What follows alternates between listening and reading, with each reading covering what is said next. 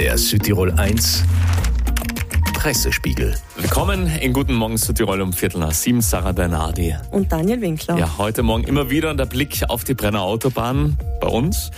Aber dieser Steinschlag ist natürlich auch Thema bei den Kollegen. Südtirol 1 Redaktionsleiter Daniel Reiner. Einen guten Morgen. Schrecksekunde für viele Fahrer. Steine krachen auf Autobahn. So der Titel der Tageszeitung Dolomiten mit einem beeindruckenden Foto auf der Titelseite. Beschrieben ist das große Glück eines Autofahrers, der noch mit letztem Schwung in den Tunnel gekommen sei, mit leichten Verletzungen am Ende gestern Abend. Gegen 18 Uhr, etwa auf der Höhe vom Kastelrutter Tunnel, hat sich der Felssturz zugetragen zugetragen. Auf Südtirol News auch mit Bildern der Berufsfeuerwehr Bozen, die gleich vor Ort gewesen seien. Zu sehen auch, dass die massivsten Gesteinsbrocken wohl von einer Leitplanke zurückgehalten wurden. Ja, zur Politik heute in der Früh. Da gibt es leichte Unruhe in der Landesregierung. Holzeisen und Barmer sind gefordert. Der Aufmacher auf Rheinnews Idee. Der Wahlbestätigungsausschuss des Landes sage, dass die beiden ihre Plätze im Landtag verlieren könnten wegen möglicher Unvereinbarkeiten.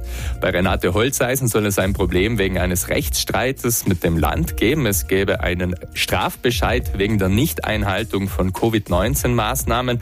Rosmarie Barmer sitzt im Verwaltungsrat der Hirzer Seilbahngesellschaft. Um sicher zu gehen, wolle Barmer aber aus dem Verwaltungsrat zurücktreten.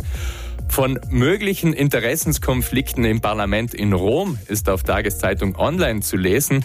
Es wird sich auf eine brisante Hunderterliste der Tageszeitung La Repubblica bezogen. 100 Abgeordnete und Senatoren seien an Unternehmensaktivitäten beteiligt, die zu Interessenskonflikten mit ihrer öffentlichen Rolle führen könnten.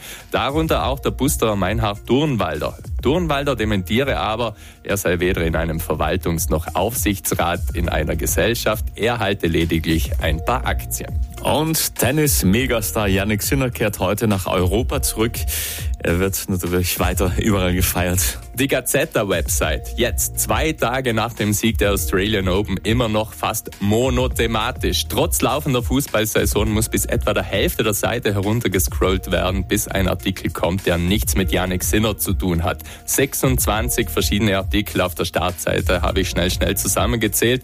Auf der Altuadice Titelseite auch sehr prominent heute mit oranger Umrahmung der Artikel über die Nachricht vom Papst und jetzt wird er als Gast beim Musikfestival Sanremo quasi erwartet. In den Dolomiten unter anderem ein Artikel über den Verdienst vom jungen Busterer, ähnlich wie bei uns gestern im Mittagsmagazin mit dem Titel Der bestverdienende Südtiroler Sportler aller Zeiten. Er hilft uns auch heute Morgen beim Zeitsparen. Äh, hm. Danke, Redaktionsleiter Daniel Reiner, mit allem, was die Schlagzeilen in Print und Online heute bestimmt.